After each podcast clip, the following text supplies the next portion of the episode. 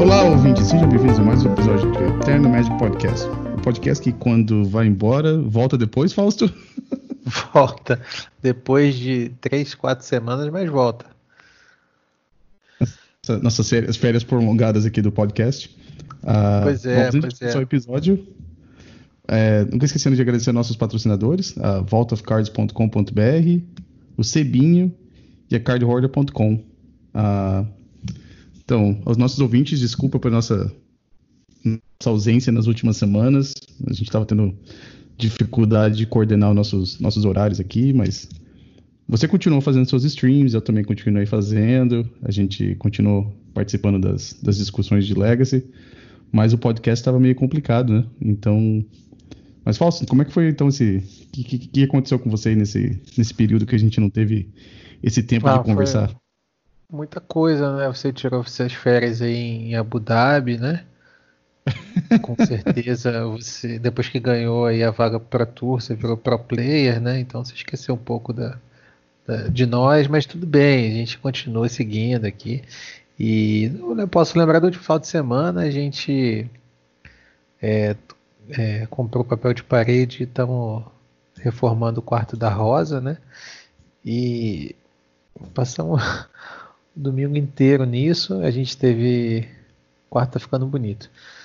É, e, o, e também no, no, na nossa live, primeira live especial de 12 horas, né?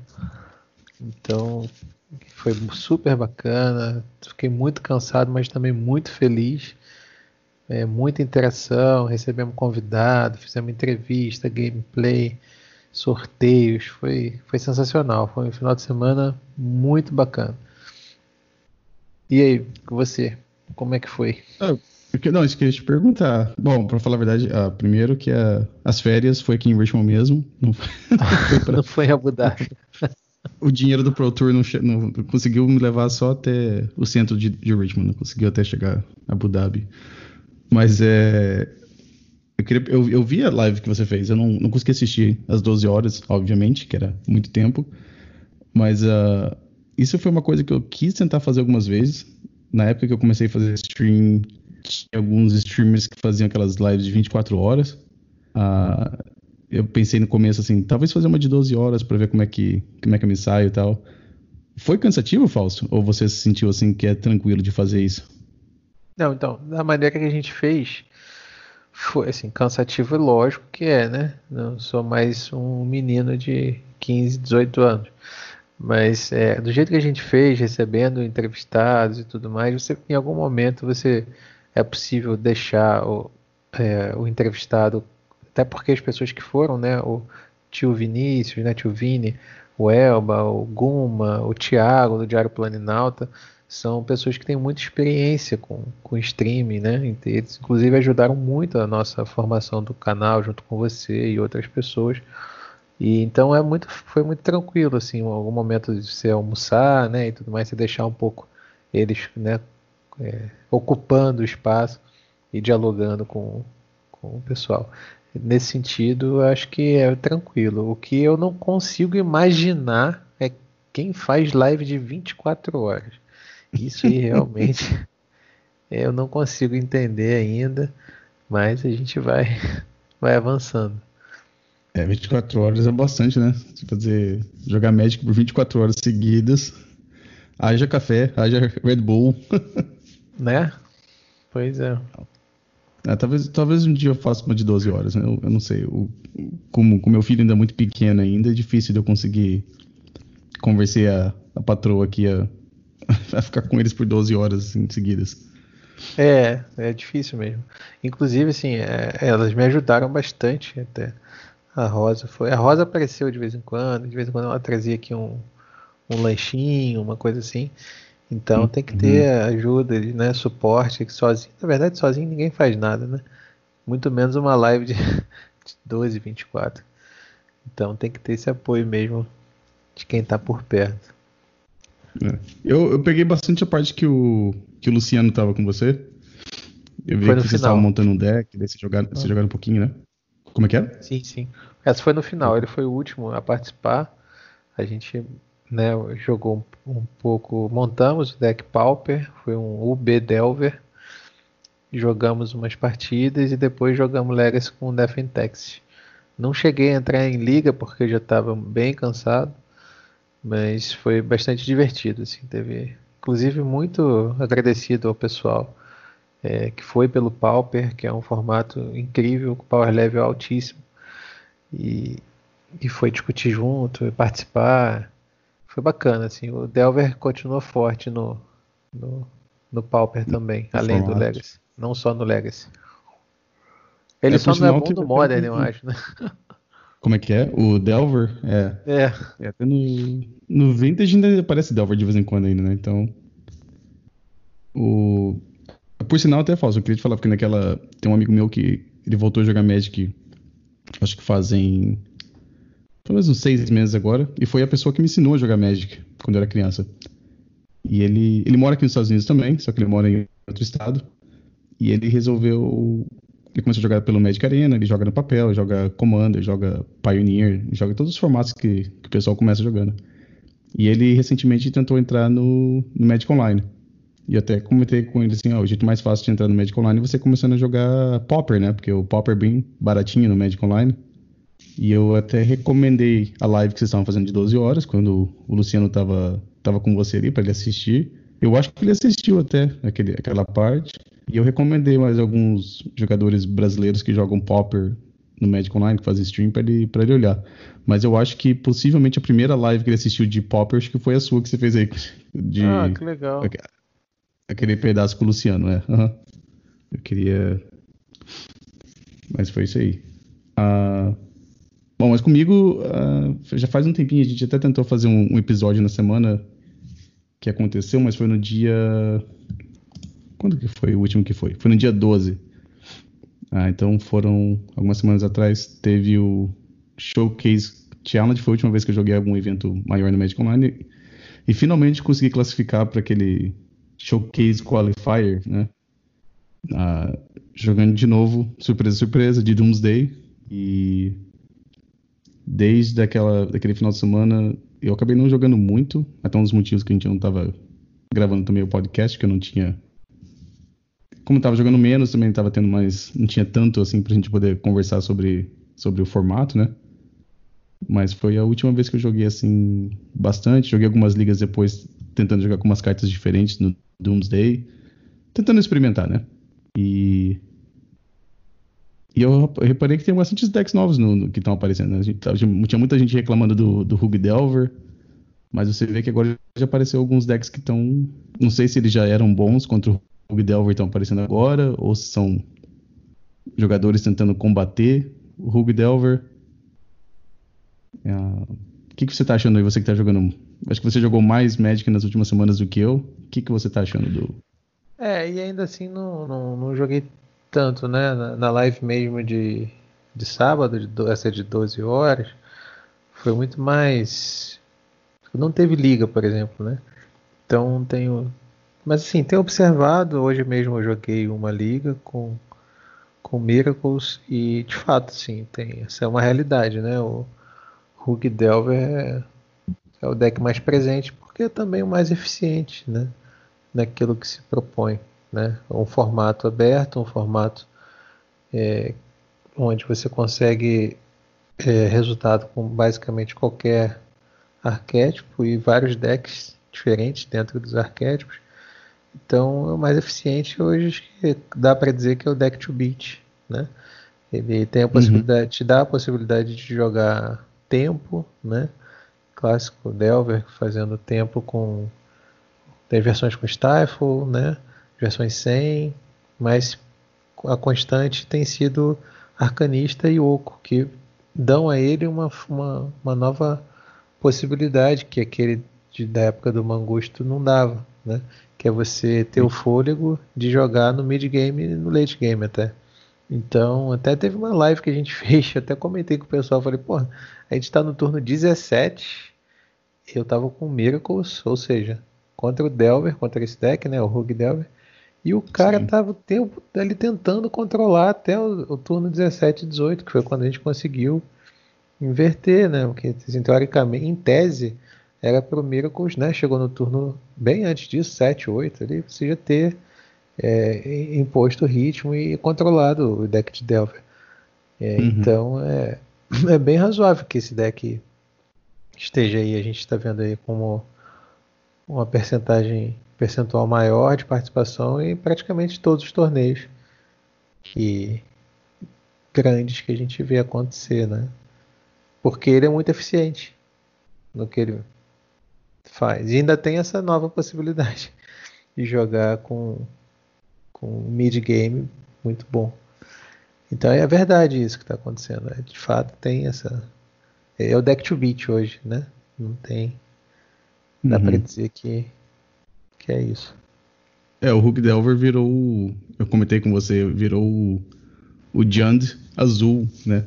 No, no Legacy, né? Porque antes quando tinha. Quando tinha mais Stifles e o, e o Mangusto, o deck não queria que o jogo fosse tão, tão comprido, né? E agora essas versões do Hulk Delver não, não tem problema nenhum jogar 10, 15, 17 turnos numa partida, né? Porque o, as cartas que nem o, o Oco e o, o Dread Horde Arcanist é, te dá a possibilidade de você continuar é, tendo carta, é, carta advantage, né? Tendo vantagem, assim, né?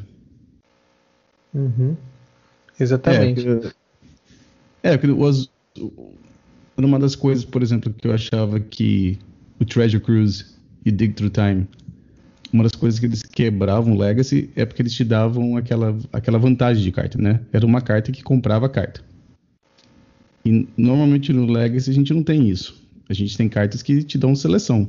A, a Brainstorm e a Ponder e, o Preordain são cartas que você consegue ver mais cartas, mas você troca uma carta por uma outra carta, né? Então você não compra uma carta.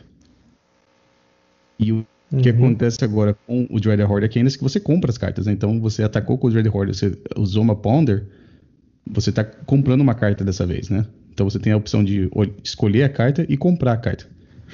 Então, essa edição do, do Arcanista realmente é, mudou, mudou a cara do, do Hug Delver, né? Essa aqui. Sim. Mas, como a gente viu os resultados do final de semana, a, não tanto o Ruby Delver que a gente viu nas semanas anteriores, mas ainda apareceu ali ainda, alguns jogadores conhecidos já. É, bom, nem eu, nem você podemos tivemos uma chance de jogar nos, nos, nos challenges no final da semana passado, mas uh, aqui estamos aqui com os resultados. No de sábado, o deck que acabou ganhando foi um deck de ninjas. E coincidentemente também, em sétimo colocado do top 8 também foi outro deck de ninjas. Os dois uh, mesma base de cartas, mas um pouquinho diferente, né? Que a gente tava, a gente tava dando uma olhada nas listas antes de começar a gravar. O uh, que, que você diz desse deck falso? O que, que, que, você acha desses decks de ninjas? E ainda mais que apareceu dois no, no top 8, né? Sim. É, bom, inclusive eu tava vendo ali é, o mesmo oponente que foi o meu último adversário na, na liga que a gente fez hoje. É, provavelmente com essa lista ou, ou muito parecida. Foi, é assim, eu tive, foi legal ter a oportunidade de jogar contra essa lista e poder falar dela. É, ele ganhou o G1 basicamente com resolvendo um Retrofitter Foundry não respondido, né? Ele resolveu, ele fez um, eu anulei com tomando um 2 para 1 e ele fez o segundo em seguida. E essa carta levou o jogo. É, é a sinergia dela com o Ornitóptero é muito impressionante. Ele, em nenhum momento ele conseguiu engatar o, o a questão do ninja, né? A, a, o, o, o ninjitsu, né? Uhum. É, mas o Retrofitter Foundry é uma coisa impressionante de forte. Ele, ele carrega o jogo quase como se fosse um planinauta ali colocando token, sendo que ele consegue fazer o 4/4 direto, tanto do Ornithopter quanto do, do, do Changeling. O Changeling ah, é todo tipo de criatura. Uhum. Então me, até me pegou de surpresa uma hora, né? No G2 G3, é, quando eu consegui lidar rápido com, com Foundry, né? e a única maneira pelo site que eu tinha, ou era anulando ou era com oco, foi uhum. é, foram as que eu consegui levar, é, lidando com Retrofitter Foundry. É, agora, é, é um deck que também pode jogar tempo e também tem a, a questão da, da possibilidade de jogar então no mid e no late game, porque e uma vez que ele engata aquele, aquela sequência ali também, se ele conseguir fazer turno 1 ou o Ornithopter ou o, o Changeling, que não pode ser bloqueado, turno 2, engatar já o, o um, um ninjitsu, é muito difícil você segurar o card de vantage e leva o jogo para ele, né? Então ele pode ir jogando assim tempo, controlando, é um deck que usa também Daisy, né? Usa as forces. É, uhum. E se nada disso der certo, ele pode ir para o plano também de até fazer o hardcast do Yuriko ou do Infiltrator para poder tentar o, o, o mid-game. Ele tem Disrupt, tem Descarte, né, para poder tentar evitar combo, tem Anula. Então é um deck que, que, é, que é o B, né, essa versão que a gente está vendo, analisando. Totsis tem a possibilidade de voltar, ele voltou com Liliana, tanto no G2 quanto no G3, Liliana Last Hope, que uhum. se você não. Né, contra, eu tava jogando com, com Miracles, uma carta que. tenebrosa, né? Você ganha o jogo é, sozinho. Se conseguir lidar com ela rápido, ela ganha. Exatamente. Então é, é um deck também que está nessa categoria aí dos decks de. Parece que o Legacy subiu de patamar, o Magic todo, né? O Romário, eu acho. Eles subiram bastante o nível do, do jogo como um todo, nos vários jogos que tem dentro de, do Magic. Subiu uhum. de patamar e os decks estão aí que se reformam, se virando para. Agora não adianta a coisa do. Não basta ser só tempo. Tem que ser tempo com possibilidade de, de jogar depois no mid. No, esse deck faz isso bem também. Agora, para mim, a carta do deck é o Retrofitter Foundry, que é uma carta, aliás, que no Legacy, que eu saiba, quem começou a usar foi um brasileiro chamado Diego Nunes. Primeira vez que eu vi usando, assim que saiu, no mesmo ano que foi publicado no Commander, ele imediatamente colocou no UW dele, numa pegada mais Miracles, Uhum. Né? E, e, já ganhou vários Eternal Challenge, ganhou dois Eternal Challenge com a carta, inclusive. Um na versão W e outro na versão Bunch, é, puxando para o lado do controle, não, não como esse, né? Mas essa carta era destaque, né? Essa carta é sensacional. Aí ele usou, teve uma, uma, lista que ele usava o mito realizado, essa aí, uma, a primeira foi com stand still, se não me engano, porque você bota isso aí na mesa uhum. e depois leva o jogo, né? Você faz o stand still. Claro. É, então, e depois de, de, de, um ano ou dois anos que eu vi, comecei a ver outros lugares do mundo a carta aparecendo. Mas eu acho que a gente tem que, sem querer puxar a brasa para nossa sardinha, mas reconhecer quando os brasileiros fazem é, as, as adaptações, merecem reconhecimento. Uh, para falar a verdade, a primeira pessoa que mostrou essa carta para mim foi um outro convidado nosso aqui no, no podcast. Foi o Felipe. Ele que me mostrou essa qual, carta pra mim. Qual dos Filipes? O Medeiros, o, o Parada? Desculpa, o Parada, o do High Tide. ah, sim, Parada. Foi. Eu não ah, lembro tá. se a gente jogou com a lista.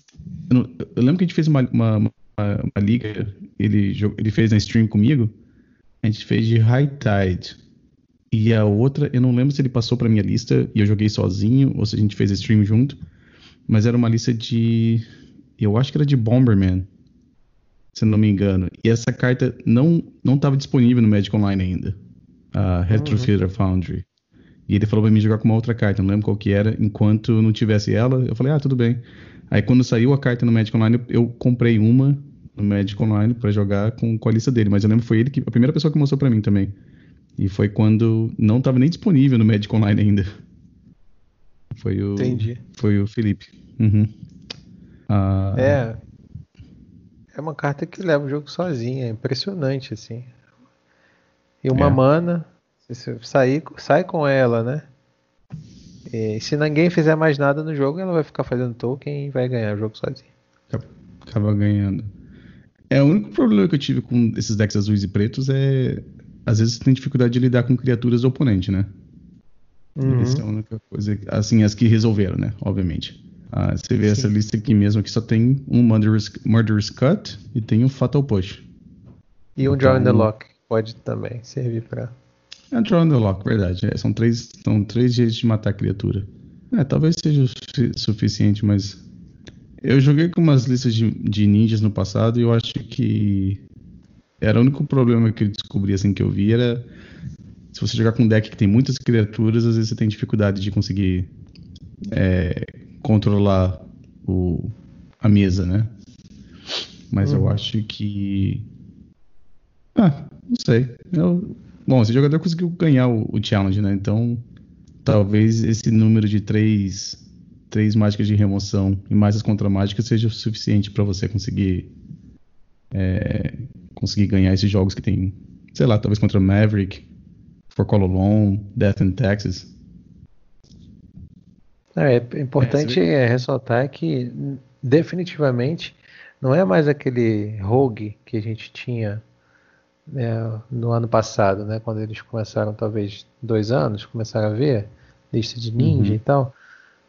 Então, pra, na minha opinião, já é, um, já é uma, um deck hoje consolidado no Legacy. Né? Não tem tem chance contra todos, entendeu? Tem respostas genéricas, tem disrupt, tem, né? Hum. Enfim, não é um deck a ser desprezado. Então, ah, eu peguei um ninja, assim, ah, que surpresa. Não, não tem surpresa. Você tem que entender que esse deck agora tá no Legacy. Faz parte do formato. É, às vezes demorou um pouquinho para conseguir achar uma lista, uma lista boa, né? Mas agora conseguiram é, os números corretos, talvez, para as cartas, né? Talvez. Eu lembro que no começo tinha gente que jogava bastante com Gurmar Gangler, por causa do, do Yuriko, né? Uhum. Mas agora já viram que talvez o Angler não é o, a criatura ideal. É. Uh, então, comparando com as, a lista de sétimo colocado também, que é uma lista de ninjas, o que, que a gente viu aqui? Essa, esse jogador aqui resolveu jogar com quatro Retrofeeder Foundry, e também jogou com uma criatura interessante, a chamada Moth Dust Changeling, que é uma criatura de uma mana azul e é uma shapeshifter, né? Então ela é todas, todos os tipos de criaturas. Ah, você pode virar uma criatura que está desvirada, que você controla, para dar habilidade de voar pro Moth Dust Changeling. Então, o que você consegue fazer com isso? Você consegue fazer ele ganhar voar, você pode atacar, e se não for bloqueado, você pode usar a habilidade de ninjitsu, e essa versão aqui, além do Infiltrator e do Yuriko, também tem quatro daquele ninja do Deep Hours. Quem joga Popper sabe o que essa carta faz, que é uma criatura 2-2 que quando dá, quando dá dano, uh, você compra uma carta. Você, você pode comprar uma carta. Uh, essa versão aqui talvez um pouco mais agressiva, Fausto. Você acha, talvez diria isso? É, essa Pois é, ele também tem a quarta Retrofitter Foundry, né? Que, o, que a outra lista tinha uma só. Tinha três, aliás. Ah, então, três, esse, é. Uhum. incluiu a quarta. É, e ele tá. Ele, ele abriu mão dos Totsis, né? Essa lista eu acho que ela disputa mais no atrito ali no, né, no, nos matchups que agora ela deve ter um pouquinho mais de problema contra os combos. Talvez o side dele, ah, os statistas estão no side. Uhum. O side dele, é. Então ela, ela parece mais feita assim para o mano a mano, né? Digamos assim. É, para enfrentar outros decks com criaturas, mais criaturas e tudo mais. Tanto é que ele quer aquela esse bicho novo que você leu, que ganha fly, uhum. né? Porque ele quer atacar com evasão e ele que tem quatro criaturas, tem 50% mais de criaturas que, que trigam o ninjitsu, né? Ninjitsu, não, não sei se o ninja da Deep Hours também é ninjitsu que chama, mas deve ser. Sim, é, é ninjitsu. Uhum. Então tem 50% mais, ele também colocou mais quatro criaturas para poder fazer funcionar, rodar o deck, né? E é aquilo, né? Se uma vez que ele roda, começa a comprar carta, é difícil segurar. É verdade, verdade. É, porque o. Lembrando que aquele Genius Infiltrator, toda vez que um ninja ataca e dá dano, que você compra a carta, né? Então, todas as criaturas que têm habilidade de Changeling, elas, elas dão trigger também nessa. Com, com Genius Infiltrator na mesa, né? Uhum. Então, não é, não é fora do comum ver três criaturas atacarem e eles comprarem três cartas ao mesmo tempo, né? Então, É, é, é difícil segurar o Card Advantage. Uhum. A outra coisa nessa versão, a outra tinha dois Plague Engineer e uma e duas Liliana's Last Hope, né? Essa aqui só tem um Plague Engineer no sideboard.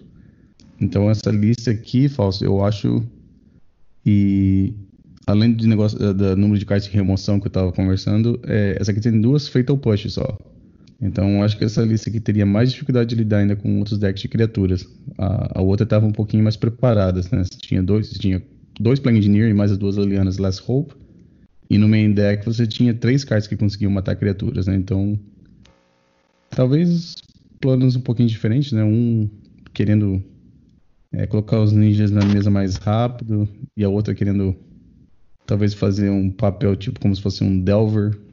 Na, É, pode ser, pode ser. é.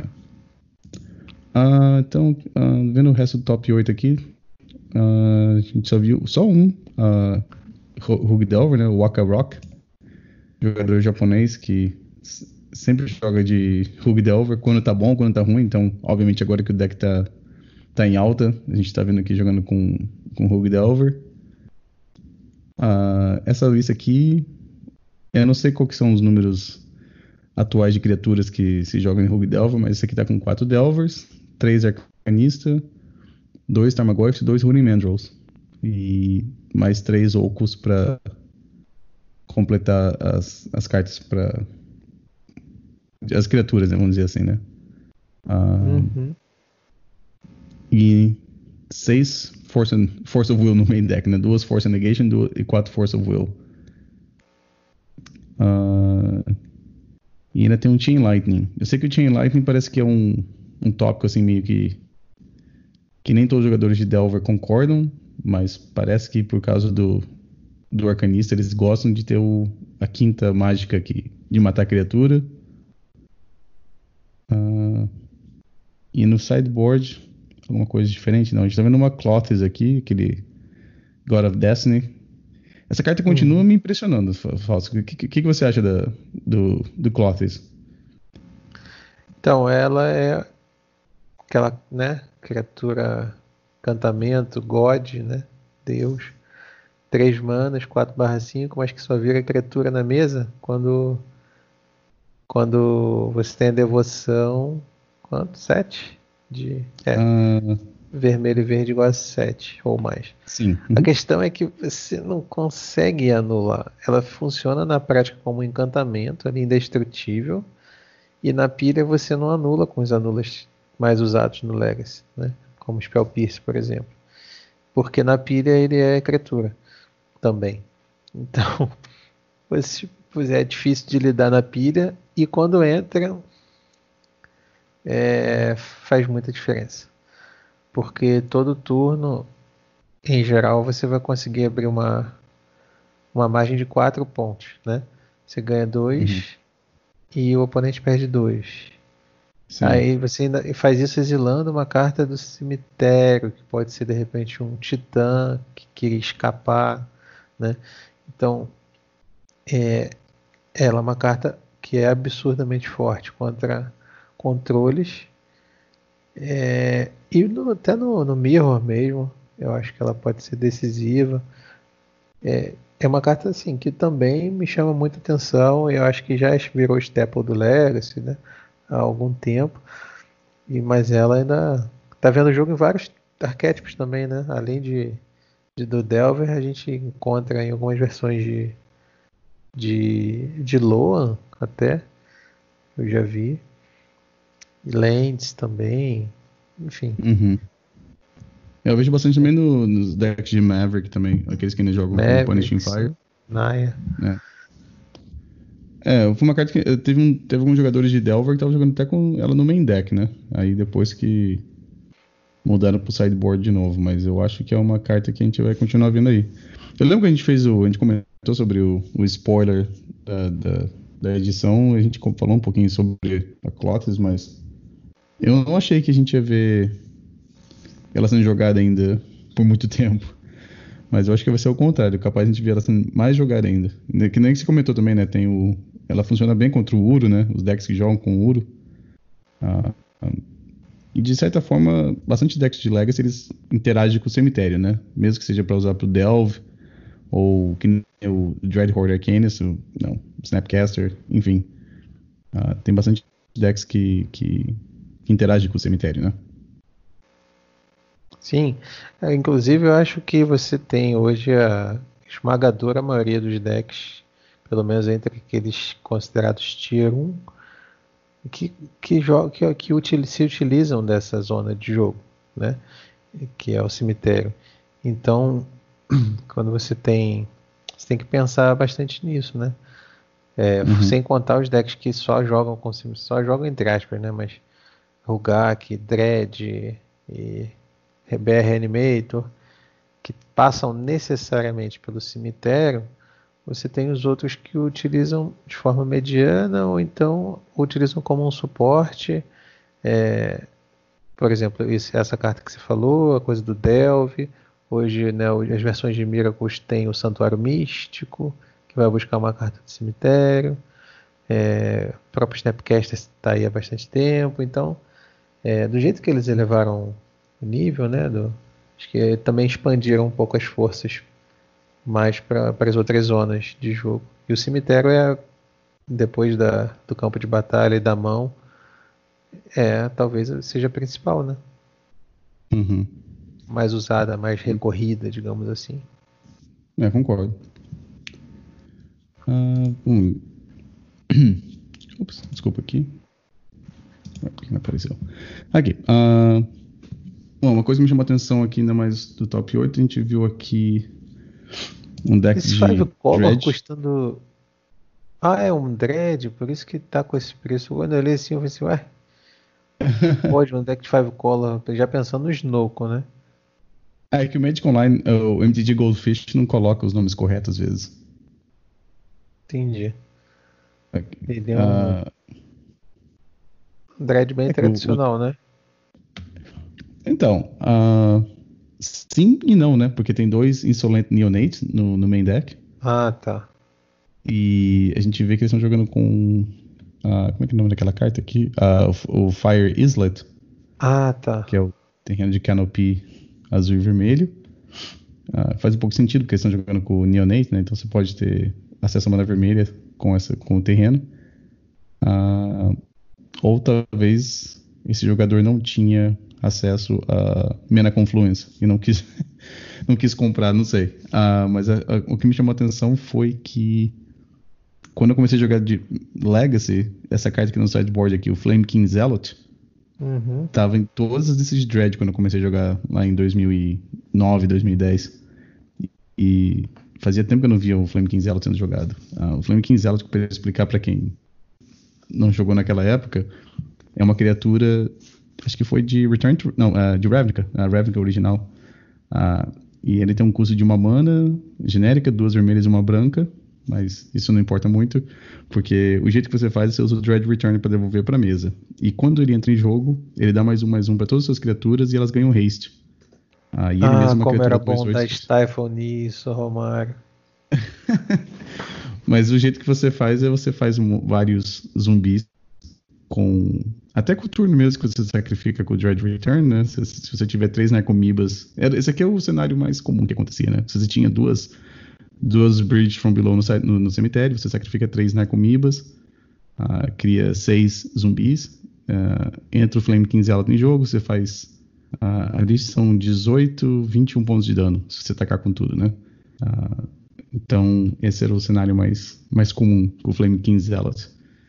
É uma, uma carta que funciona muito bem contra combo. Às vezes tem decks de combo que você não tem aquele luxo de esperar tentar ganhar no terceiro ou quarto turno. Você tem essa, essa opção de talvez tentar, tipo, entre aspas, combar o seu oponente, né? Uhum. Essa aqui eu só achei legal porque é uma das cartas das, meio das antigas, assim, do, do Dread, que não, que não vê muito jogo hoje em dia. Ah, e o que mais que a gente viu aqui? Ah, também ah, o Mono Green Cloud Pulse aqui do, do Tony Murata. Ah, esse aqui também é um deck que a gente não vê colocando resultados tão bons ultimamente. E o que me chamou a atenção é que ele jogou com Allosaurus Shepherd no, no main deck, que é aquele elfo que é impossível de conseguir no Magic Online. Todo mundo está escutando que joga de elfos sabe o que eu tô falando. uh, uma criatura nova do. Qual que foi esse, esse set? Uh, falso. Qual edição? Agora esqueci aqui. Do Jumpstart? É Jumpstart. Jumpstart. Então, o, o Shepherd é uma criatura que é uma mana, é, é um elfo xamã, 1 barra 1. Uh, a criatura mesmo não pode ser anulada e, suas, e as suas mágicas verdes não podem ser anuladas. E ela tem uma habilidade ainda que custa 4 manas genéricas e 2 verdes. Que até o final do turno, cada elfo que você controla uh, vira uma criatura 5-5. E viram dinossauros também. Em adição aos tipos de kites. Ok. Interessante que o, o pastor aqui, o Allosaurus Shepherd, é maior que os dinossauros falsos. Não sei se foi um, um flavor feio aqui é, da, da Wizard. É porque ele, esse aí da foto, ele tá cultivando ainda, tá. São filhotinhos tá ainda. a mão na cabeça, é um filhotinho ainda e tal. ainda vai crescer. vai crescer depois, ok. Vai. Mas esse aqui é o. Esse Alfin aqui tá. mudou bastante a dinâmica dos jogos contra, contra Elf.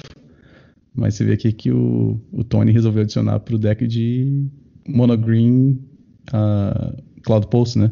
Então. Uh, as outras cartas que a gente vê aqui tem o Elvish Reclaimer, o Ramunap Excavator, o Reclamation Sage, três Primeval Titan e os três uh, Eldrazi que a gente sempre vê nessas listas, né? Que é o Kozilek Butcher of Truth, o o Nulamog e o Emrakul de Eothorns. Uh, essa lista aqui, por acaso, não usa o, a candelabra Titanos, né? então vamos dizer assim que é um pouquinho mais acessível no papel nessa aqui, para quem quiser quem quiser jogar com essa lista. Uh, tem um tabernáculo no sideboard, mas creio eu que se você quiser realmente jogar com esse deck, você não precisa do tabernáculo tanto assim. Uh, esse tipo de deck aqui é, é legal, né? Às vezes é, é bom contra controle. Não sei se no metagame atual, assim, se controle é uma coisa que você tem que se preocupar tanto quanto, quanto os Delver, talvez. Ah, o que, que você acha aí, Falso? Então, é, é uma opção. Dizem que é o Tron do Legacy, né? É uma opção para quem gosta de jogar com os Big Mana, né? Tem uhum. as adições, né? Once Upon a Time, o Allosaur agora, o Elfish Reclaimer. E você faz Cloud Post, copia o Cloud Post com a Vesuva, ganha vida com Glimmer Post, enquanto você está preparando para resolver uma bomba e agora essa bomba talvez não possa ser anulada, né? Porque você uhum. tem o Alossauro, né? Então, por exemplo, um Titã, né? O Titã verde ali e tal. Eu já vi listas assim também com aquele Golos, né? Essa aí não é o caso, não tem. O que tutora uma, uma lente qualquer. Tem algumas vertentes, assim. O... Não... Eu acho que o Golos é mais quando é. Quando não tem verde deck. Deve ser não tem é acesso é... a. É, quando é sem cor. Uhum. Quando o Colorless joga com carne, né? E também isso, o, isso. o Tot Not Seer. Exatamente. É, esses decks Big Mana são muito eficazes contra os controles, né? Os mid-range uhum. controles de forma geral tem muita dificuldade de lidar com, com esses decks. Porque você não tem Wasteland nos decks, então ele vai chegar na, na mana do, do Lamog e por mais que você anule o Lamog, ele já vai ter exilado duas permanentes. Então. É, e às vezes é difícil de é lidar difícil. com uma criatura 15-15 que não dá pra anular, né? É, tem isso também. tem isso. Às vezes. Cadê o Wyovugin? Tem que ter um até ali, Wyovugin. Tem, é. tem um, tem um. Você tutora, né? Tem o plano Dark Depths também, né? Já que tem Exatamente, muito é, tutor de lente, tem Crop Rotation, o Elvish Reclaimer. Você pode hum. ter essa linha também de jogo. É até bom que tenha Test Stage, porque você pode até se, se valer, se você pegar um. É, um, ou Post, né? no Mirror, ou então no contra o tradicional é, Golgari Depths, né? Sim. Mas ele também, é o, verdade, o é Stage, ele, ele, ele, é bom pra caramba, né? Ele, você pode copiar, às vezes, o, uma floresta que você está precisando ter, não tem. Esse deck às vezes sofre disso, de não ter a mana colorida, né? É. Ah, você pode copiar o Cloud Pulse, pode copiar uh, o Maze of It, às vezes já vi, já é uma coisa que me deu raiva várias vezes. você, quando eles copiam o Maze of It, aí agora tem dois Maze of It na mesa em vez de um só. É, você, ah. putz, tem que botar terceiro Delver aqui para. Exatamente, exatamente. É exatamente isso que acontece. Ele Você tem uma carta que geral que é, eu não vejo muito no Legacy, no side. Não sei se você ah, tem visto. É, exatamente. Eu não sei porque que é o Mikokoro. Uh, então, o Mikokoro Center of the Sea é um terreno lendário que adiciona uma mana de qualquer. É, desculpa, uma mana é, sem, é, genérica.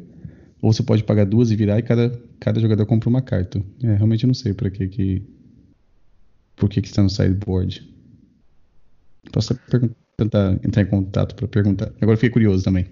É, e tem a opção ali de também ter quatro Force of Vigor, né? No, uhum. no side. É, imaginando por que, que ela tão. Seria tão. Talvez contra Blood Moon? Não, acho que não justifica quatro, né? Sim. É Blood Moon, Cálice. Uh... Realmente eu não sei porque quatro, talvez. Hum. Imagino que Cálice e Blood Moon seja, sejam dois motivos, mas eu não sei por que, que seriam quatro cópias do of Vigor. É, de o, fato, Blood Moon acaba com... Esse... Sim, é. sim, o esse, Mindbreak Trap, né? Pra, pros, esse, ele, esse deck deve ser ruim contra os combos rápidos, né? É horrível, é horrível. Esses decks aqui têm muita dificuldade contra até contra deck nem Storm ou Show and Tell, esses decks têm muita dificuldade contra esse tipo de, esse tipo de combo. Uh, bom. Deixa eu ver o que mais a gente viu aqui do, do de sábado. Ah, também queria falar, né? O Stefano ficou em 21 Pena que a gente não fez ali esse, esse episódio semana passada, né? Que o Stefano voltou de um de umas férias também jogando Magic Online. Não sei se, quer dizer, então no Magic, né? E fez dois top 8 semana passada, né? Tô, tô correto ou falso? Eu acho que ele fez. Ele fez. Ele faz top 8 torta e direito, né? Stefano é. e ele coloca umas listas é, que são subótimas de propósito, que só ele consegue usar, porque ele joga muito bem. Então, é aquele jogador que pode entrar no torneio sem sideboard, que vai ter o vai ganhar do mesmo, mesmo resultado, vai, vai ganhar do mesmo jeito. Então Entendi. ele Aí ele bota e as pessoas vão tentar jogar com aquilo. Mas, Stefano, o que, que, eu faço agora sem Surgical, sem Hash in Peace, sem Wilts para tirar os encantamentos, artefatos e tal? Aí você, putz, cara, não dá. São umas listas que são só, só dos Stefanog mesmo, né? que é o nosso ídolo Mor. Ele ficou em 21 acho que nesse final de semana, e esse final de semana foi o primeiro em muitos dessa, dessa jornada aí, nesse último período, que não tem pelo menos um brasileiro no top 8. Né? Então, é, vale ressaltar isso, né? Vários. Mas acho que, acho que, mas acho que a participação foi, foi bem menor também esse final de semana, né? Comparado com os outros, com os outros finais de semana. Eu acho que isso aí É, eu acho que sim. Eu acho que sim. E. e eu, eu, acho que foi no, no, no outro Agora não lembro, mas teve algum que ficou em nono lugar, não foi isso? Enfim. Ah, a gente vai, bom, a gente vai olhar o resultado de domingo também. Ah, o que eu queria falar antes de continuar, porque o deck que eu tô jogando bastante, eu tenho que fazer um, um comentário. O Kai Salvatari ficou em 13 terceiro jogando com Doomsday. Geralmente ele joga de Delver, né? Não, não, ele, jogava, ele jogava de. Ah, não, Ant. de Storm, é verdade, é verdade. É. Eu acho que ele, ele que eu acho que foi ele que começou a jogar com Days no Ant há uns anos atrás. Ah, só que não acho que a, acho que a moda não pegou, mas era um foi acho que foi ideia dele que começou com jogar com Daisy no no main deck do uh, desculpa do Ant. Uh, eu só queria comentar porque também o, o Davi também, né, pegou começou a jogar também com Doomsday no Magic Online, acho que fez já tá com uns 4 ou 5 troféus agora com com o deck. Então, eu queria comentar um pouquinho que o Kai ficou aqui, então, 13 terceiro, jogando, fez um 4-2, uma lista um pouco parecida com a lista que eu tô jogando, só que eu tô jogando com dois Predict. em vez de um só. E não tem nenhum uh, Unearth no deck. Mas o demais é bem parecido com a lista mesmo. Uh, bom, é. eu só queria comentar. Eu acho, eu acho o deck muito legal de jogar ainda e ainda acho bom que tá. Outros brasileiros também pegaram o deck para jogar e, e, já mandaram para mim mensagem pelo Discord, pelo Facebook já. Então, acho legal que tá. Tem mais gente para mim conseguir conversar sobre o deck. Ah, Romário que, de... lembrando, fez o, o é, chegou a ganhou a vaga no pro Pro Tour jogando de Doomsday, né?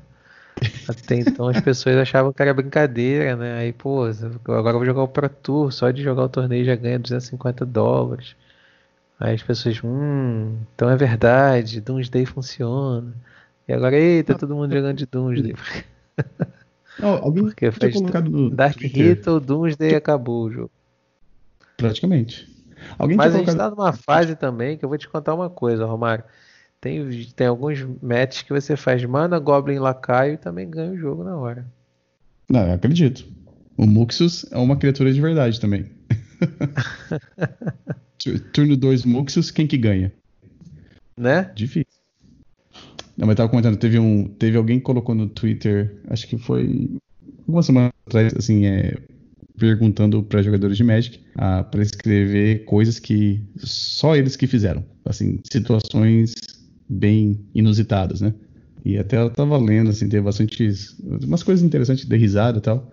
Eu coloquei lá, acho que eu fui, eu acho que eu sou o único que conseguiu classificar pro Tour jogando Doomsday.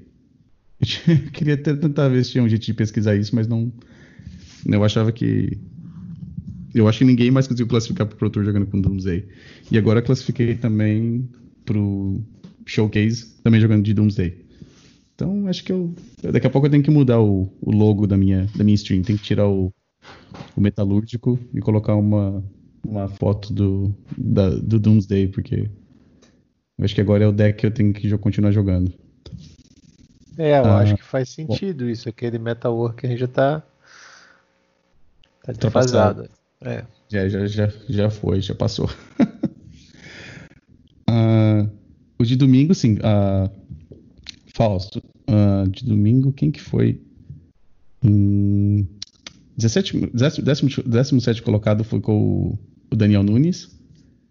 E o Diego Ganev ficou em vigésimo colocado. Então tiveram algum, alguns brasileiros. Esse foi, esse foi de domingo da. Agora? Exatamente, uhum, domingo. Ah, tá. A gente viu o primeiro de sábado, tá. Ok. Exatamente. Uhum. Uh, o de domingo acho que deu mais jogadores também, falando nisso. Eu sei que o Diego também fez fez stream também do, do evento dele. Uh, eu assisti um pouquinho. Uh, e quem ganhou foi o Jeff Lynn, jogando com o Esper Bichos dele lá. é, e assim, só ressaltando que esse mesmo resultado que o Diego e o Daniel fizeram de X2, né? acho que foi 5-2, uhum. não, não sei. Ele foi do sexto até lá embaixo, né? Então, questão de critério é. de desempate aí, que poderia perfeitamente ter entrado no top 8, né? Então, assim, ah, tudo verdade. bem. Nós brasileiros ficamos em fora do, dos top dos top 8 desse final de semana, no entanto, né? Ainda assim, é, foi uma questão ali de de critério de desempate. Mas não tem nada não. A gente vai final de semana que vem, a gente vai voltar com tudo aí e vamos voltar aí a quem sabe arrancar um troféu desse aí, pô. É verdade, né? Olhando aqui no site da Wizards aparece realmente, já em sexto colocado uh, com 15 pontos e o Diego é... foi o último, o último jogador com 15 pontos. Uh, então, sim, exatamente, do sexto colocado até o vigésimo colocado todo mundo com a mesma quantidade de pontos, a diferença foi por causa do, dos tie breaks mesmo, né? Uhum. Uhum. Ah, nesse aqui, a gente viu, então, Esper Vile, em segundo colocado, Hug Delver. Ah, eu queria. Ah, ninjas de novo. Em oitavo colocado, a gente viu um deck de ninjas aqui. Vamos ver quantas Retrofitter Foundries esse tá jogando. Ah, esse aqui tá jogando até com Oco também. Brazen Borer. Ok. Por que não? Saber. é, exatamente, né? E ainda tem acesso ao Abrupt Decay. É, esse é o Sultai, né? Uhum. É um pouquinho mais diferente, mas é, então, falso, realmente. Então, agora quando estiver jogando, você tem que estar preparado para jogar contra ninjas também. E ah, quatro Retrofitter Foundry. Esse também. Quatro Retrofitter Foundry, sim. A, a lista do Jeff aqui que eu achei a nova edição foi o, o Barrim, né? Que Essa... nós falamos aqui. Aliás, quem está quem tá acompanhando o Eternal Cast está ficando bem informado desde o início dos spoilers, viu? Que vai entrar no Legacy, quer saber em primeira mão, escuta o que o Romário fala, porque acaba acontecendo. Esse camarada a gente falou, na hora que saiu, vai entrar no Esper Bicho. Dito feito. Essa carta é muito boa, eu achei, achei bem legal. Ah, bom, deixa eu ler então o que o Barrinho faz. É o Barin Tolarian Archmage. Ele custa uma mana genérica, duas azuis, criatura lendária, humano wizard, humano mago, né? Uh, quando ele entra em jogo, você pode devolver uma criatura para criatura? Uh, é, pode devolver uma criatura ou planinauta para sua mão. E no, no começo do final do seu, do seu, turno, se uma permanente for colocada de volta à sua mão de, de jogo, você pode comprar uma carta. Uh, ele é uma criatura lendária, então tem aquela sinergia com a Caracas. Tanto é que talvez seja por isso que agora tem um Vencer Shaper Savant no main, no main deck também, né? Uh, tem um Teferi também que funciona com o Barin, né? Que já que ele devolve uma criatura ou um Planinauta. E a outra adição que eu vi que ele fez aqui foi que agora ele tem três Gilded Drake no sideboard. Imagino que essa carta deve ser muito boa contra o Delver, né? Então, essa carta tem uma sinergia com o próprio Barrim, Romário. Porque se você uhum. perceber bem, o barrinho vai devolver a criatura para o seu dono. Então você dá o Gilded Drake em troca de alguma coisa e depois ainda volta o Gilded Drake para sua mão. Né? Que estava sob o controle do oponente. Uhum. Então é. Ó, dá uma lida aí. Ah, tá, entendi. Uhum, porque ele devolve uma criatura ou Planinauta para a mão do oponente. Ah, para a mão do, do dono, né? Do dono, exatamente. Então, quando o Gilded entra, isso eu joguei com, a, com o Golgari Depths contra esse deck e aconteceu isso, né? Então, ele pega, pegou a Maritilage, né? E depois pegou o Gilded Drake de volta, né? Com essa, com essa interação. Uhum. Então, é a carta perfeita para para esse deck tem um leque de criaturas, é um, é um toolbox, criaturas 4 Recruiter of the Guard, né? Main deck. Sim. É, 4 Medley Mage e 4 Baleful Tricks. Os demais você tem algumas que você tem um, um off, né? O Plague Engineer, Peacekeeper, Flicker Wisp, próprio Barrim, Palace Jader e o Vencer. O Soul Herder, que é a engine disso tudo, né? Uhum. E enfim, isso, os suportes, né? 4 Force of Will, porque precisa ter uma defesa adicional, né? a resposta de turno zero, afinal de contas estamos no Legacy. É, brainstorm, por que não? Claro. E o Vial. Vial que é, funcionando, Vial engatando aí, realmente fica forte demais a sinergia com todas as criaturas. Agora tem uma carta que mata esse deck aí, viu? Qual é? Torpor Orb. Ah, sim. Bom, mas, mas falso. Se a única carta que mata seu deck é uma carta que ninguém joga, então não tem problema, né? É, ninguém joga até começar a jogar, né? Até há pouco tempo atrás, Stifle tava comendo poeira aí nas gavetas e agora voltou. É que nem. Às vezes no pessoal no Discord de Doomsday a gente conversa sobre os decks que é difícil de ganhar, né? E o, o R-Delver é um que é difícil de ganhar. Mas pior que o R Delver, na minha opinião, é o Burn. Mas eu sempre falo pra eles, mas não tem nem que se preocupar com Burn, porque quem, quantas pessoas jogam de Burn?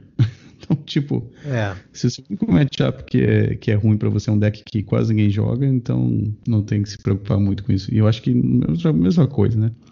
A Torpor Jogar não... contra Burn deve ser sensacional, né? Você faz o Doomsday, o cara pensa assim, caraca, mano, o cara me economizou 3 bolts. já, Já, já tomou 9, 10 ali. Caraca, que bom. Agora Você falta só metade. Com 10 de vida. Exatamente. Então, uh, é, uh, uma outra carta que acho que, que às vezes passa despercebida com esse deck também é o, o Charming Prince.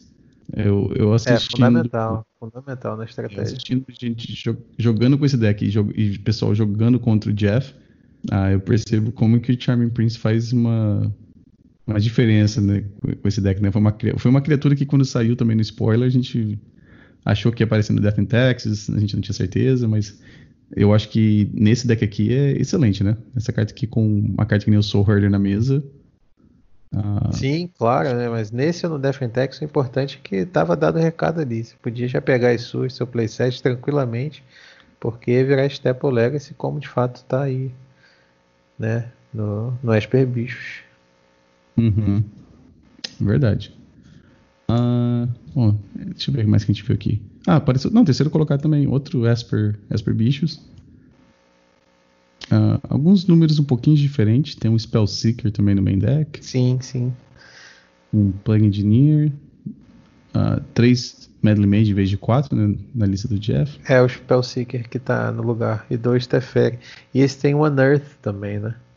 Exatamente, é isso que eu tava percebendo também. Uh, o Spell Seeker consegue também, né? Consegue achar o Unearth, consegue Brainstorm, consegue Source to Plowshares. É interessante. Uh, mais jeitos de conseguir tutorar as cartas que você procura, né? É, outro deck desse de Vial que ressurgiu, na verdade não é, de, não é que seja de Vial, mas um deck que ressurgiu foi o Cephalid Breakfast. É, o Tassas Oracle, na verdade, ele, ele trouxe de volta alguns defuntos, né? Ele tirou alguns esqueletos do armário daí. O seu deck é um deles, né? Deveria Sim. ter ficado quieto lá no canto dele, não. Vou puxar de volta esse troço aqui. Agora tem Doomsday, por causa do Tassis Oracle, tem Cephalid Breakfast também, não se surpreenda se encontrarem por aí que joga por causa. reanimando a, a Oracle. Uhum. E entre outros, menos votados. É que ah, o, tem um burn aí, ó. Tem um burn aí em 26. É, 26. Aham. Uhum. Que deu sorte de chegar em 26 ainda. 189, 189 dólares o deck. 105 ticks. Tá, tá caro ainda o online. Para de ser resmungão. Vamos promover o burn agora também, para poder controlar, botar sob controle os Doomsday. Se você tirar as duas Fire Isla, fica menos de 100 dólares no Magic Online. Tá vendo aí? É, joga, joga com 18 montanhas e coloca mais dois Burns no deck. Não. uh... É, não. Burn pra mim, eu não tenho nem que, não tenho nem que falar. Deixa, deixa pra lá, porque. Não, não tem muito o que comentar sobre Burn. Ah, tem, os, tem os slivers ali, os fractos, tem outro brasileiro, tem três brasileiros aí. Tem o, o, o Thiago Nakamura, que no mal se chama Overhaul. Overhaul tá ali em 28. Ah, jogou com um deck de é, Fracture Feeder Fit. Yeah. Fez top 8 algumas vezes no, no, no, nos challenges aí recentes tanto de BR Animator quanto de Rector Fit, Fit né? Chama. Uhum. E tem aí a. Você pega aí algumas, alguns encantamentos e tal. Um encantamento para cada. Uma resposta encantamento para cada situação. Ah, tem o combo do, do Overwhelming Splendor com a Cursed Death's Hold, né? Isso aí ganha o jogo, né? Ganha o jogo? Como? Explica aí pra gente. É porque o Overwhelm Splendor funciona como se fosse uma humildade de um lado só, né? Uhum. E os jogadores não podem ativar habilidades que não sejam de mana ou. Ah, desculpa. Talvez então um Planinauta consegue ganhar ainda. Ah... Peraí. Como é que funciona? Se eu fizer uma criatura virar um Elk, Seria 3-3 ainda, né? seria, teria que ser o contrário para não ser. Não, então, essa, esse, então tudo bem. Então o, o Oco consegue ganhar ainda. E o Jace? O Jace consegue também. É, mas teria que ser, teria que ser um Paninalto, né? Ah, se não for isso, você não consegue ganhar. É. Mas o, Não consegue, a- né? Pode bater um de um em por- um também. Não, não, então, mas esse que é o combo, né? Você coloca, faz as criaturas virarem criaturas 1, 1, 1 barra 1, e com a Curse Death Hold elas morrem na mesma hora. Entendi. É, você pode castar um Doomsday também e ganhar. Não, porque daí a Taça Zorco não tem habilidade. Ah, é verdade. esse que é o problema. Então, cara, que legal isso. Então vamos promover esse deck. Ah, mas tem quatro Assassin's Trophy aqui, tem Abrupt Decay, tem Ugin também, pra você poder... Então, sete É. descartes, ele é bom contra combo, né? Ah, talvez? Porque você não consegue parar um combo no primeiro turno. Ah, tudo bem, mas poxa, quatro são sete descartes, né? Sendo que um você pode. Quatro você pode usar duas vezes, que é o Cabal Therapy. Eu tô vendo o side- eu tô vendo o sideboard aqui. Ah, Assim, se não fosse bom contra combo, o Thiago não ia estar fazendo esses resultados aí com o deck, porque mol tem bastante, né? Mas é diferente, Falso. Eu acho que você ter um deck preparado pra liga e ter um deck preparado pra challenge é totalmente diferente. Sim, totalmente deck- diferente. Eu acho que esse deck dele aqui talvez seja bom contra Delver. Eu não sei se é muito bom contra contra controle. Eu não sei. Talvez seja bom. Eu, eu joguei de Nick Fit muito pouquinho. Eu não, eu não tenho muita muita experiência com o deck pra, pra ver. Interessante que tem uma, omni, uma Omniscience também no main deck. Não sei se- como é que. Ah, entendi. Porque você pode colocar o. Você pode pegar o Living Wish, você pode pegar um Emrakul do sideboard. Ah. É interessante essa lista. Le- legal lista, assim. É boa, ele tá. Se você olhar os outros finais de semana, ele tá no top 8 com essa lista. É porque ele não tá no grupo do, do, do Zap, entendeu? Então a gente, Uhum. dialoga pouco com ele. Entendi. Tá vendo aí, ó? Sexto lugar, sétimo lugar. Então tem que ficar de olho aberto com, com a questão do Four Color Rector Fit. O deck pode Muito pegar ele de surpresa. Nakamura representando o Brasil muito bem. Então, três brasileiros nesse challenge, então. Ah, torcer que pro próximo final de semana a gente ter alguém no top 8, né? Que, que nem você comentou, né? A gente ficou acho que uns dois, três meses, todo mundo fazendo. Pelo menos um jogador, né? Fazendo top 8 nesses nos eventos online, né? Sim, foi bastante consistente a participação brasileira nos últimos, no último período dos challenges. Se você pegar para ver, top, é, faz, tá sempre no top 8, tendo um número é, proporcional se você comparar com, com os estadunidenses, né? É realmente uma conversão muito grande. Tá aí o Daniel com 5-2 Uhum. e seus slivers. Aliás, vamos, alô Wizards, vamos ajudar a reportar o, o bug.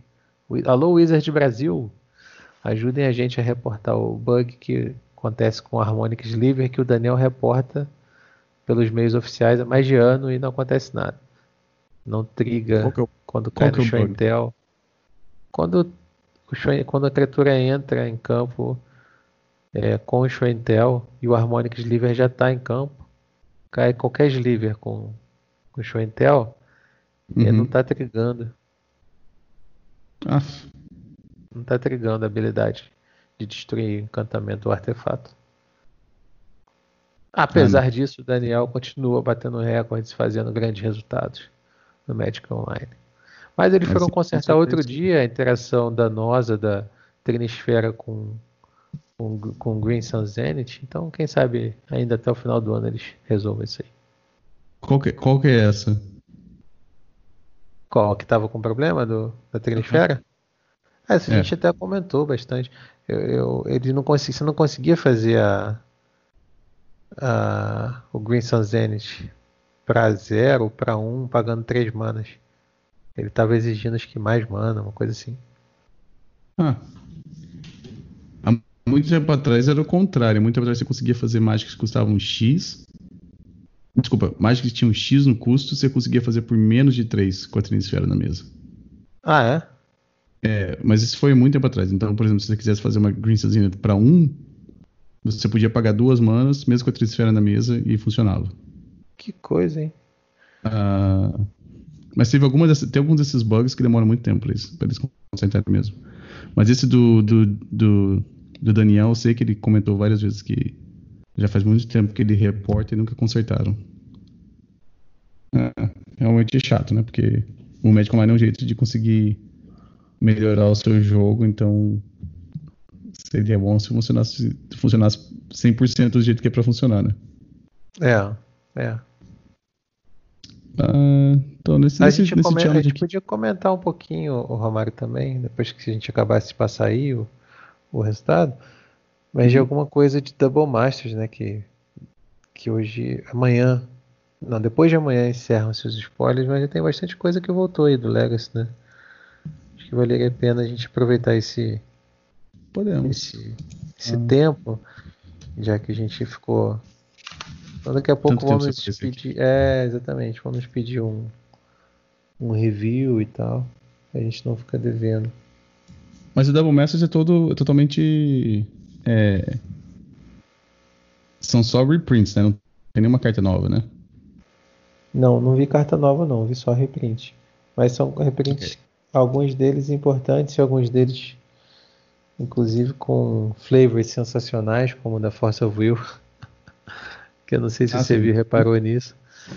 E Vi. eu. Bastante carta que joga Legacy, né, que pode ser aproveitada, né? Sim. Bom, então o Double Masters vai lançar no dia 7 de agosto. Ah, e eu tenho uns preços aqui em, em dólares, né?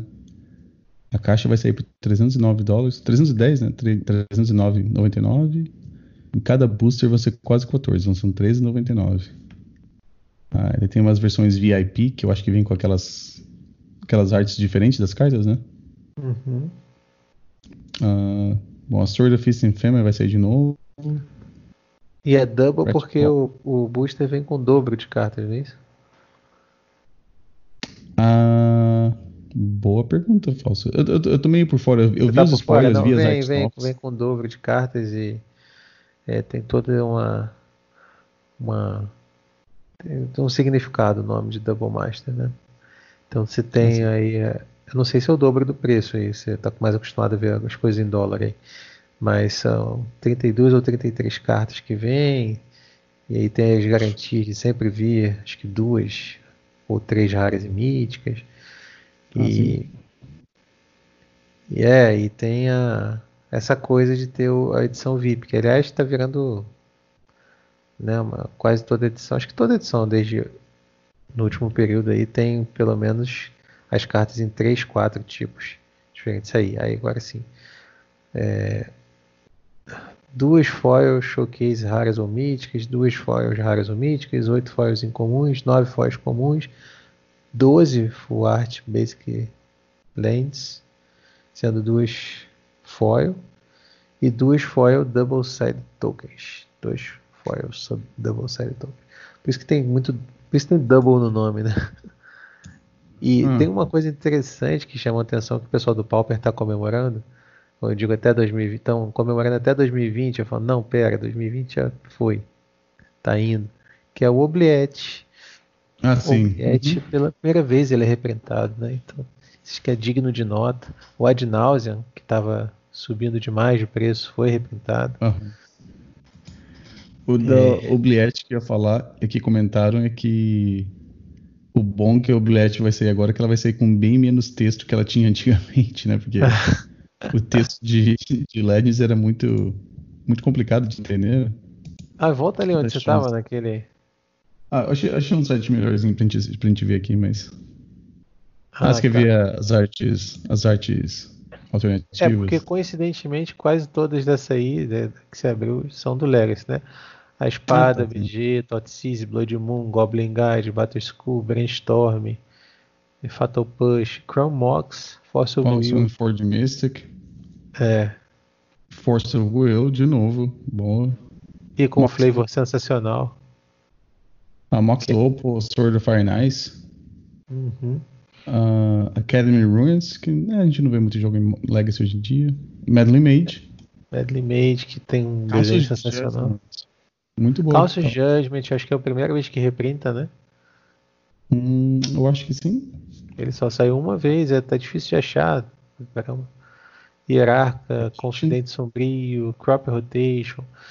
Então, muita coisa boa. Exploration de novo. O Sneak Attack. O Sneak Attack tem uma arte nova também, que é legalzinha.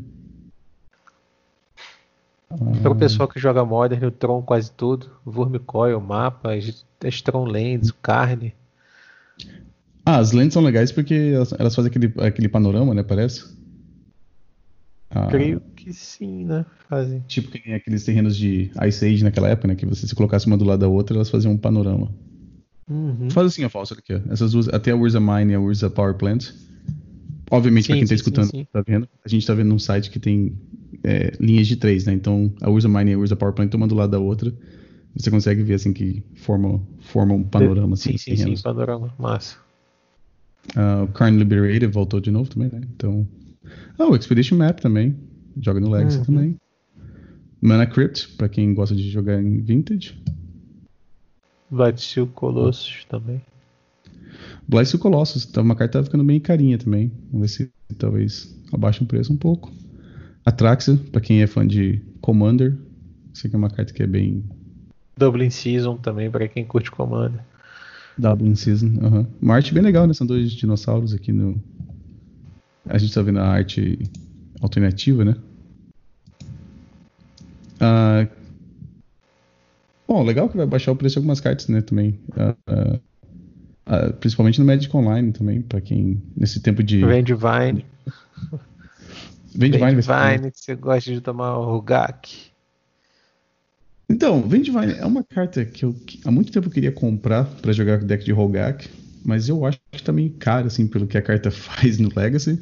Talvez agora, se baixar o preço suficiente, eu compro. Eu compro um playset dessa carta.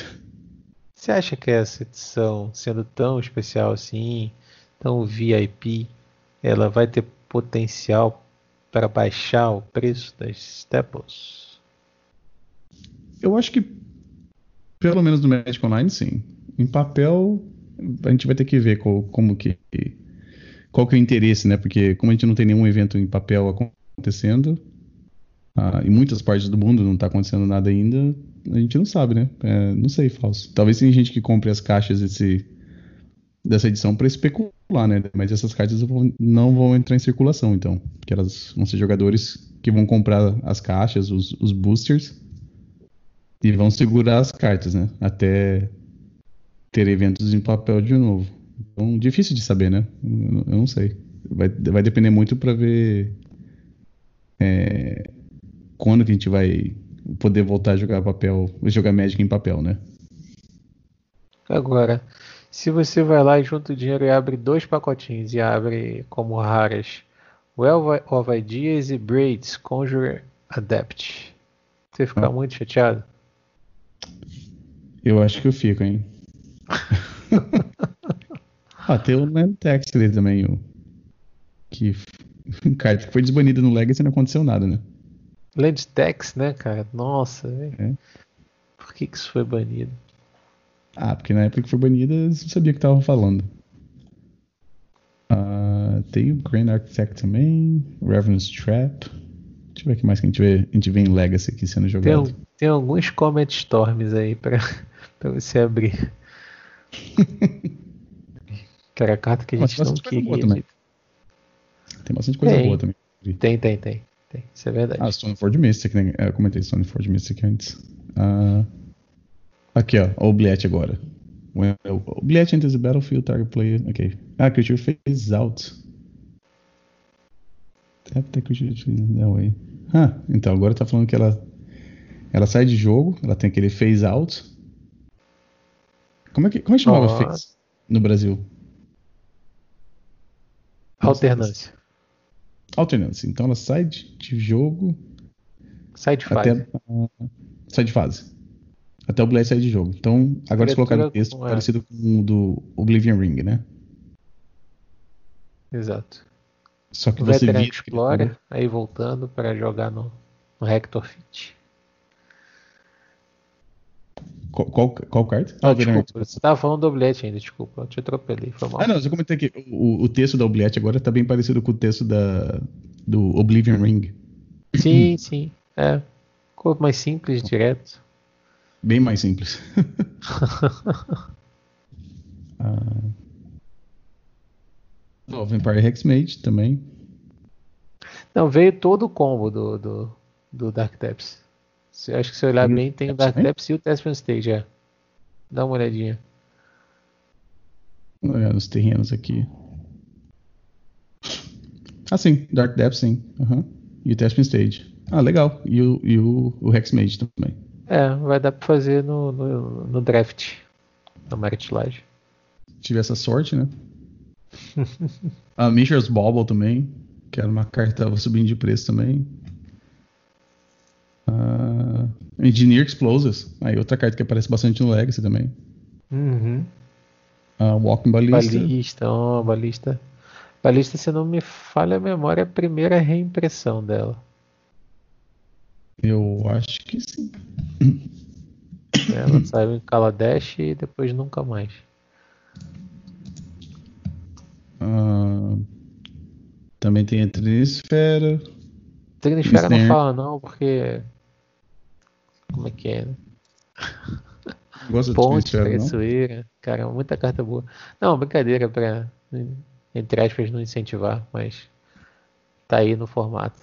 Tem que lidar com ela. É difícil, né? Turno 1, Tecnisfera, É meio chatinho, né? né? Pois é. Ah, ah, Top the Metamorphose. Top the Foundry. Belfast Strix de novo. Ah, mas acho que o... a novidade mesmo é que vai ter uma Força Will de novo, né? Sim. É, acho que é isso mesmo. Algumas artes novas para quem gosta desse tipo de coisa. Eu sei que tem bastante jogadores que gostam de colecionar as artes mais novas da- das cartas.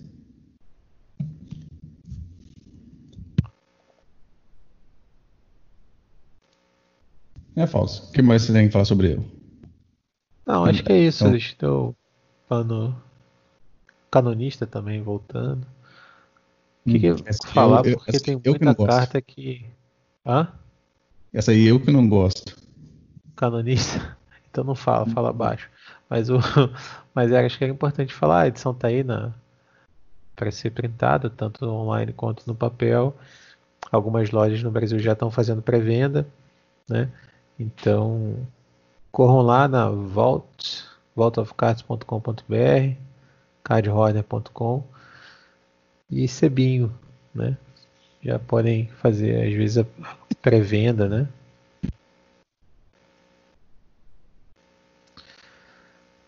Aham. Ah, bom, antes de a gente Jace de terminar. novo. Jace a gente nem falou, né? Está aí Não, também, falamos né? do Jace. Aham. Falamos do É. Jace. Eu acho que Jace e Force of Will agora saem em todas as edições, né?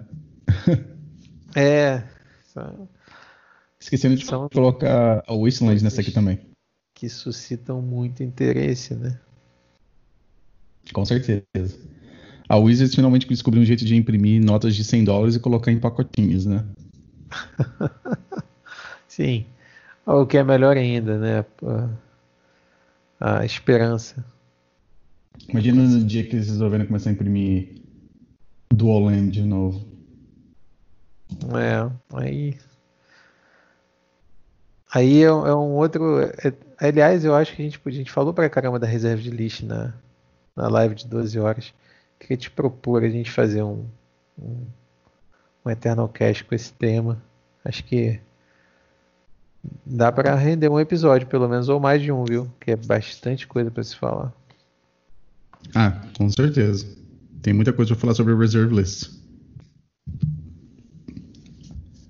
Bom, ah, então, Falso, eu sei que tem bastante gente que escuta a gente que joga no Magic Online também. Então, lembrando que no dia 9 de agosto tem mais um Legacy Showcase Challenge. Uh, o que normalmente acontece agora, eles trocam o, o challenge que normalmente tem nos, nos domingos. Uh, então, em vez de ser o challenge normal, você tem o Showcase Challenge. E que a diferença é que os jogadores do top 8 também recebem uh, aquele token, né? Aquela ficha para poder participar depois do Legacy Showcase Qualifier. Eu tô falando desse jeito porque demorou um pouquinho pra gente descobrir os nomes de cada evento, né? Que você joga um evento para classificar para um evento que vai classificar você para um outro evento. Ah, então, dia 9 agora tem o Showcase Challenge.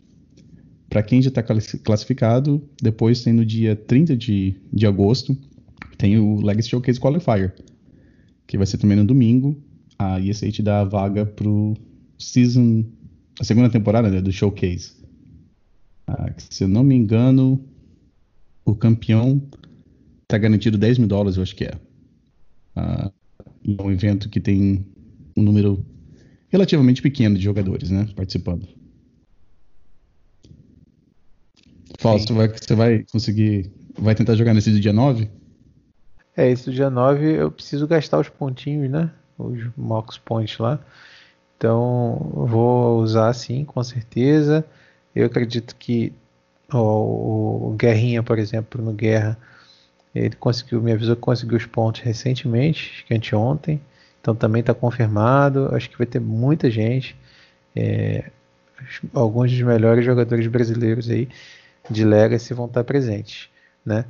É, e também para quem joga, acompanha a gente joga os outros formatos, parece que esse final de semana né, do dia 8 dia 9, vão ter também Modern e Vintage Pioneer, é, que você pode também é, jogar usando seus Mox Points. Parece que essa é a série de torneios, né, o Showcase Challenge. É, são um desses, um, uma parte né, desse, desse primeiro evento que o Wizard destacou para que você possa entrar com os pontos que você vai juntando ao longo da season, né? É, então, fiquem ligados aí no quem curte MTGO, Magic Online. Dias 8 e 9 vai, vai ter várias opções de formatos. E no final de semana anterior, me parece, é, vai, ter, vai ter um dia 2 só, domingo, ou seja, nesse próximo domingo agora, um Limited, que eu acho que é o primeiro de Double Masters. Deve ser o lançamento, né, Romário? Porque você falou, acabou de falar, dia 7 é, é o lançamento oficial. Então esse aí é o pré-lançamento, né? É, do dia 2. Que vai ser um ah. Limited Super Qualifier. Mas no dia, dia 18 de agosto. tem um aqui que fala SC. Eu não sei se SC é para Showcase Challenge, Qualifier ou se é Super Qualifier. Mas é M21 não, do dia. É... Ah, sim. Uhum. E esse já passou do dia 18, né? A gente. É. O próximo, na verdade, tipo, hoje é dia 20, a gente tá gravando dia 29. Próximo, na verdade, é esse do dia 2, do domingo. Que, uhum. pelo que eu tô entendendo, é 2XM me parece que é o Double Master Sealed, né? Selado. Então, Isso. Uhum. Que dá vaga no Split Championship, no MTG Arena, que me parece que é um torneio super é, qualificado, né? da, Isso. da, da Wizard. Não sei que formato vai ser, mas enfim, quem quiser ter acesso também, tem os pontos, é uma oportunidade interessante. Domingo, dia 2, às Sim. 11 da manhã, pelo horário de Brasília. São 4 horas de diferença, né? Com... É, eu tô, eu tô, eu tô me fiando aqui, salvo engano, que eles estão, né, se o, o Legacy vai ser no domingo, né, como a gente viu ali, é, às 8 da manhã nessa tabela da Wizards. E aqui todo o challenge tem sido meio-dia de domingo, então estou só colocando 4 horas a mais. Mas é, quem está me ouvindo aqui, por favor, confirme aí com seu horário local. Sim. Ah, e falando um pouquinho mais sobre eventos do Magic Online, eles devolveram os Super Qualifiers do Legacy, né? Ah, você já está pensando na, na, se refere na próxima season, né? Na terceira. Isso. É isso? Uh... O que que significa devolveram? Bom, Não sei se você lembra, quando começou a pandemia, a Wizards começou a oferecer os Super Qualifiers nas quintas-feiras, né? Lembro, lembro. Foi um dos desses assim que você que qualificou para o. Sim, ok. Isso. Foi, acho que foi no primeiro até que teve. Ah, então, até um mês atrás a gente tinha, ou talvez seja um pouquinho mais, talvez uns dois meses atrás. Uhum. E a gente parou de ter aqueles. Eles pararam de oferecer esses eventos. Só uhum. que agora, para a terceira temporada, acho que eles vão, a gente vai ter que começar a ter Legacy Super Qualifier. Então, você vai voltar a ter como classificar para o Pro Tour jogando Legacy no Magic Online. Ok. Não vai que ser seria... toda quinta-feira que nem era antes. Não vai ser tão, tão fácil assim. Mas vai ter. Vai ter mais, vai ter mais chances, sim. Uhum. Que seria uhum. o Split Championship. Isso. É isso? Uhum. Tá. É, e o que, que significa esse SC aí, Romário? Legacy SC Qualify. Essa é uma boa pergunta. Talvez a gente tivesse, talvez a gente tivesse olhado isso antes de começar o, o programa. Tanto fica aí como uh... desafio para os nossos ouvintes, porque descubram aí o que, que é esse SC antes dos eventos Premier, porque alguns aparecem direto aqui, Super Qualifier, entendeu? Modern Super Qualifier. Uhum. Aí alguns têm o formato e SC Qualifier, né? Então não dá para dizer que seja super. Né? Porque senão não sei se consegue só... achar uma resposta Uh... Ok. Legacy. Então, esse aqui. Esse aqui vai ser o Super Qualifier, então. SC Qualifier fica sendo Super Qualifier por uma. Por que... comodismo nosso, mas a gente perde. Enquanto a gente Pelo que eu tô entendendo é isso. Tá bom. Ok. Ah, então, no dia 12 de setembro, Legacy Super Qualifier. Para quem quer jogar no Pro Tour, às 7 horas da manhã da Wizards, então vai ser às 11 horas Bom, da manhã no Brasil, né? O horário de Brasil. É. Os torneios de Legacy do MTGO têm sido aos sábados. Esse passou a ser um pouquinho mais tarde, viu? Tem sido sábado mais cedo aqui. É, sábado... É, pra mim aqui começa às, às 8 horas da manhã. E Exatamente. eu, tô, eu tenho 3 horas de diferença com, com o horário da costa oeste. Vamos fazer o seguinte, a gente vai ter que deixar isso aqui o próximo episódio, a gente vai dar os detalhes. Exatamente. Fica aí para o pessoal que está ouvindo, claro, ajudar a gente a descobrir o que, que é esse SC antes do Qualifier. Essa é a pergunta de. Essa pergunta. Esse SC aí. Tem alguns que estão escritos, ó, Limited Super Qualifier. Aí embaixo vem Standard SC Qualifier. Exatamente. Será? Se você digitar o UFC, resumindo... descobre rapidão, não, Marcos? Fiquei curioso agora. Ó, resumindo, para quem, quem joga no Magic Online, dia 9 de agosto, meio-dia, Legacy Showcase Challenge.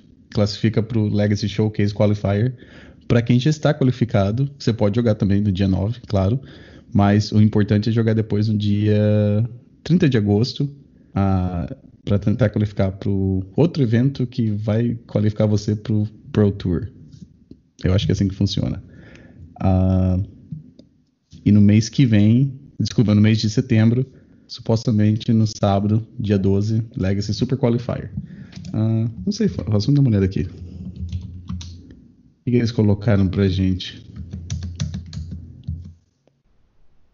Vai ser muito complicado a gente conseguir achar Se eu colocar é o esse SC. espaço Qualifier, acho que vai.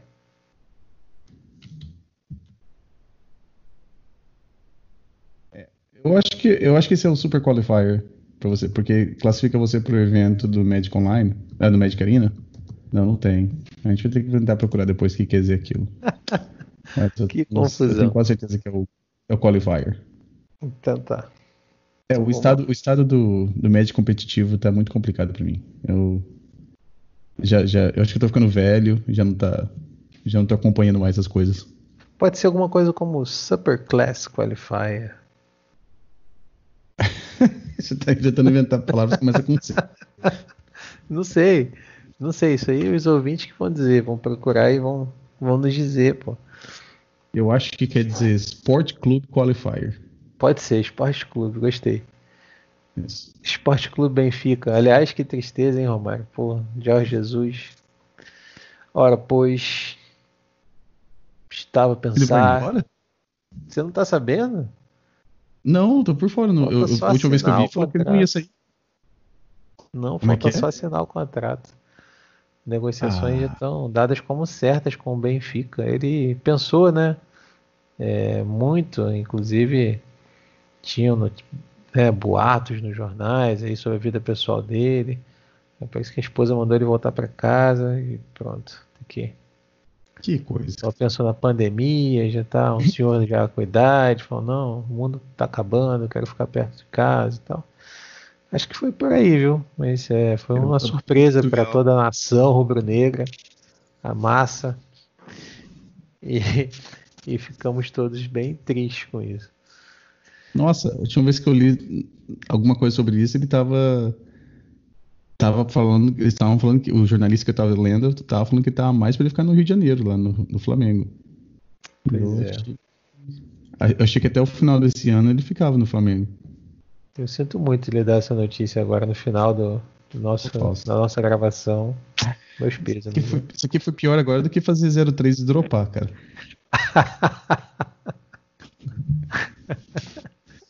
Não, mas o Flamengo já está vendo outros técnicos qualificados. Uma equipe tem jogadores muito qualificados. Uhum. Com certeza. Vamos, vamos superar essa. Vamos superar ah, essa o... perda. Vamos trazer o José Mourinho para o Brasil. Tava tentando o Galhardo do River Plate. E também um espanhol lá. Mas eu não acho que nada avançou por enquanto. Cara, eles estão tentando tirar o Bruno Henrique também. Tá, tá complicado. Estão tentando tirar o Bruno Henrique do Flamengo? É. Quem? Tá. Os times europeus que tem muita grana, né? Bom, o Bruno Henrique ainda tem bastante futebol para jogar ainda, né? Então faz sentido. É. É. Torcer pro Flamengo aí, tentar. O, o único que eles podem mandar embora é o, é o, o Diego. O Diego já deu o que tinha que dar. É. É. Manda, manda de volta pro Santos. Pode ser. Pode ser. Acho que não, mas assim, acho que não é mais um jogador mais para jogar os dois tempos, mas ainda tem uma colaboração aí para né? Na hora que precisa cadenciar o ritmo de jogo, ele faz bem. Na hora que precisa botar a cabeça no é, lugar, é, tocar a bola, faz essa faz bem essa parte. Ele faz muito bem no banco, né? Assim, ficar sentado no banco, muito bem. O rapaz, ele que deu o lançamento para o gol da virada do, do, da Libertadores. ok. Tá bom, então. Okay. Por tá causa daquela vez, ele pode jogar 15 minutos no segundo tempo. Tá, é, achei justo. Isso aí. Bom, Fausto, se alguém quiser falar com você sobre a partida do, do Jorge Jesus do Flamengo, como é que eles podem entrar em contato com você? É, na live. É na live na Twitch, no Eterna Magic BR de Brasil. A gente Brasil. segue lá o canal. Quem curtir o conteúdo se inscreve para ajudar e a gente troca uma ideia lá. E a gente fala mais sobre o, o Mengão e sobre Magic. Bom, para comigo é Romário Neto 3 no Twitter. Então é Romário Neto e o número 3 no Twitter. Porque Romário Neto já estava sendo utilizado já. Tentar achar a pessoa, ver se eles querem vender para mim o, o, nome no Twitter. É possível. Ah, é possível, né? Conseguir. Ah, sem querer divergir muito do, do assunto. Você sabe que o time de futebol americano aqui de Washington mudou de nome, né? Não. Não sei se essas notícias, essas notícias chegam no Brasil. Qual é o nome agora? Não, que o nome do time. Não, eles não têm nome agora. Tá sem nome o time. Ah, é? É, o nome do time era Redskins. Seria, traduzindo, seria o Pele Vermelha. Entendi. E como esse nome já há muito tempo já era dado como nome racista, a, a cada 4, 5 anos aparecia nas notícias que a NFL queria que mudasse o nome, eles não mudavam o nome. Aí dessa vez eles entraram mesmo falando: não, você tem que mudar o nome, nessa temporada vocês não podem começar com esse nome. E uma pessoa é, comprou os direitos assim de várias opções pro time do, de, de, do, pro time dos Redskins. E eles queriam vender pro, pro time os, os direitos daqueles nomes. Ué. Então, por enquanto eles não têm nome. Comprou? É, comprou. Uhum. Então eles compraram uma Washington Red Tails, Washington Generals, Washington alguma coisa. Ele, ele comprou todas, assim, várias opções.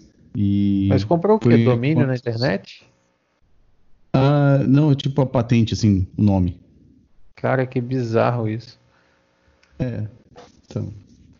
É a mesma coisa. Eu vou ter que dar dinheiro pra pessoa se eu quiser ter o Romário Neto no Twitter. Ah, cara, mas agora você, é, você é, é, pro player, pô. Você, isso aí ah, pra claro, você é né? nada. É dinheiro de cachaça. Exatamente. O dinheiro que tá no meu bolso, assim, eu compro, eu compro aquilo lá. Paga com Tix do mall, pô. Paga com Tix. Tu torcer pra esse jogador de Magic também? É, ué.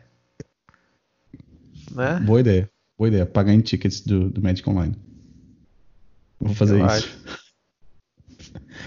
Bom, e também para encontrar comigo no Twitch é twitch.tv barra Romário Vidal. Uh, faço os streams de vez em quando, não tão frequentemente como o Fausto, mas de vez em quando eu tô ali. Uh, dá o follow ali no, no canal do Twitch também, que daí você recebe a notificação quando eu tô jogando. Eu acho que ficamos por isso hoje, né, Fausto? E vamos tentar não ter, ter, um, ter, um, ter uma pausa tão grande que nem a gente teve nos episódios do, do podcast. Sim, acho que foi aí nesse último período a gente acerta a partir de agora. Tava dando certo, tá dando certo, as pessoas têm dado feedback positivo, né? Os episódios com alguns deles até com centenas de escutadas, como dizem, né? Então vamos seguir produzindo conteúdo aí para os amigos, para o pessoal que quer saber mais sobre o formato. E, e é isso. Seguimos em frente. Beleza. Então até a semana que vem. Tchau, tchau. A gente nos vê amanhã, na próxima semana com mais resultados do Magic Online e de todos os eventos que estão acontecendo. E cruzar os dedos para ter mais brasileiros colocando resultados aí e fazendo top 8, né? É isso aí. Falou, um grande abraço, até mais.